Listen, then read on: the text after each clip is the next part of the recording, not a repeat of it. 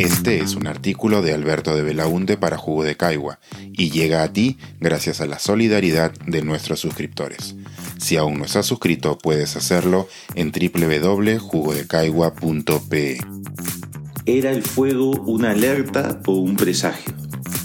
Treinta años después, los incendios y la destrucción no vienen del ecoterrorismo.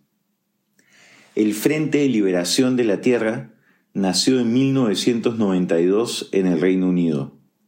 Se trataba de un grupo clandestino, sin líderes visibles, dedicado a realizar acciones vandálicas en nombre de la defensa del medio ambiente. En los años siguientes, se extendió por Europa y Estados Unidos, donde el FBI lo catalogó como una amenaza de terrorismo doméstico y a sus integrantes los llamó ecoterroristas. Los integrantes del Frente y sus simpatizantes utilizan el término de ecoresistencia y catalogan a sus acciones como ecosabotaje. A la fecha, se considera que el Frente de Liberación de la Tierra ha tenido presencia en por lo menos 17 países. No se trata de una única organización de alcance internacional, con un organigrama claro y estructura rígida, sino es más bien una suerte de identidad que puede ser asumida por distintos grupos locales que encuentran en las acciones de sabotaje una reacción legítima a los problemas ambientales. Un ejemplo accionar fue lo ocurrido hace 24 años en Colorado, Estados Unidos. Un centro turístico planeaba talar más de 300 hectáreas de bosque para ampliar sus instalaciones, incluyendo nuevas pistas de esquí. Uno de los problemas con ello es que amenazaba el hábitat del lince canadiense, lo que llevó a un grupo de ambientalistas a demandar al centro turístico para evitar la deforestación. Las acciones judiciales no dieron resultado y todo quedó listo para que se produjera la tala de miles de árboles. Pero pocos días antes de que se iniciara la deforestación, Ocho de los nueve edificios del centro turístico fueron incendiados, causando 12 millones de dólares en pérdidas. Una nota de prensa anónima difundida por el Frente señaló que el complejo había sido destruido por el lince canadiense. El fuego era utilizado frecuentemente en los atentados del Frente de Liberación de la Tierra, como cuando incendiaron un edificio de la Universidad Estatal de Michigan, una mansión en Colorado, 30 camionetas en un concesionario de autos en Oregon y los laboratorios de la Universidad de Washington.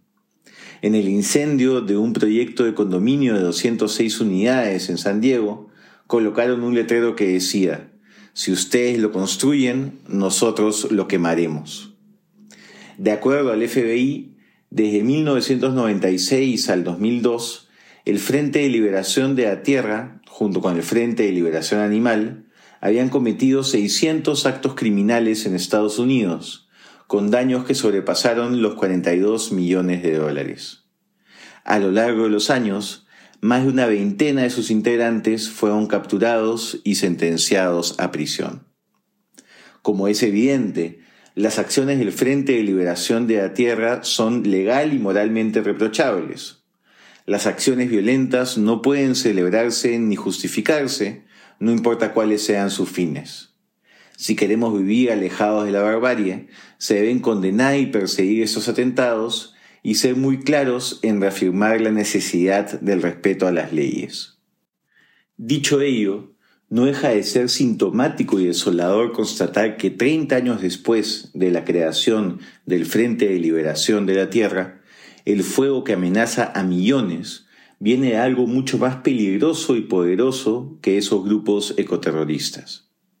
La destrucción a gran escala en diversas partes del mundo generadas por el fuego, con pérdidas de vidas humanas, destrucción de ecosistemas y graves daños a la propiedad privada y pública, no son responsabilidad de una organización clandestina o de un puñado de radicales estamos sufriendo las consecuencias del calentamiento global generado por la acción irresponsable de la humanidad y por décadas de indiferencia frente al problema. Este 2022 se vienen registrando incendios forestales en 22 países europeos, los que han cuadruplicado el promedio de incendios ocurridos en los últimos 15 años en dicho continente. Solo en España, en lo que va el año, se han producido 30 grandes incendios forestales, donde el fuego ha arrasado más de 200.000 hectáreas. La realidad en Estados Unidos y América Latina también es muy alarmante. Y de acuerdo a Naciones Unidas, los incendios forestales en el mundo aumentarán un 30% para el 2050 y un 50% para fin de siglo debido a la crisis climática. Y esta es solo una de las muchas consecuencias negativas del cambio climático generado por el hombre.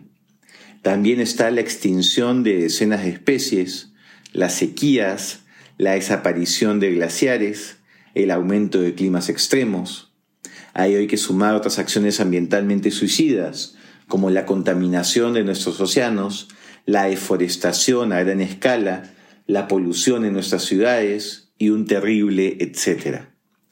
Todo esto genera muertes, daños permanentes a la salud e impactos severos a las economías locales.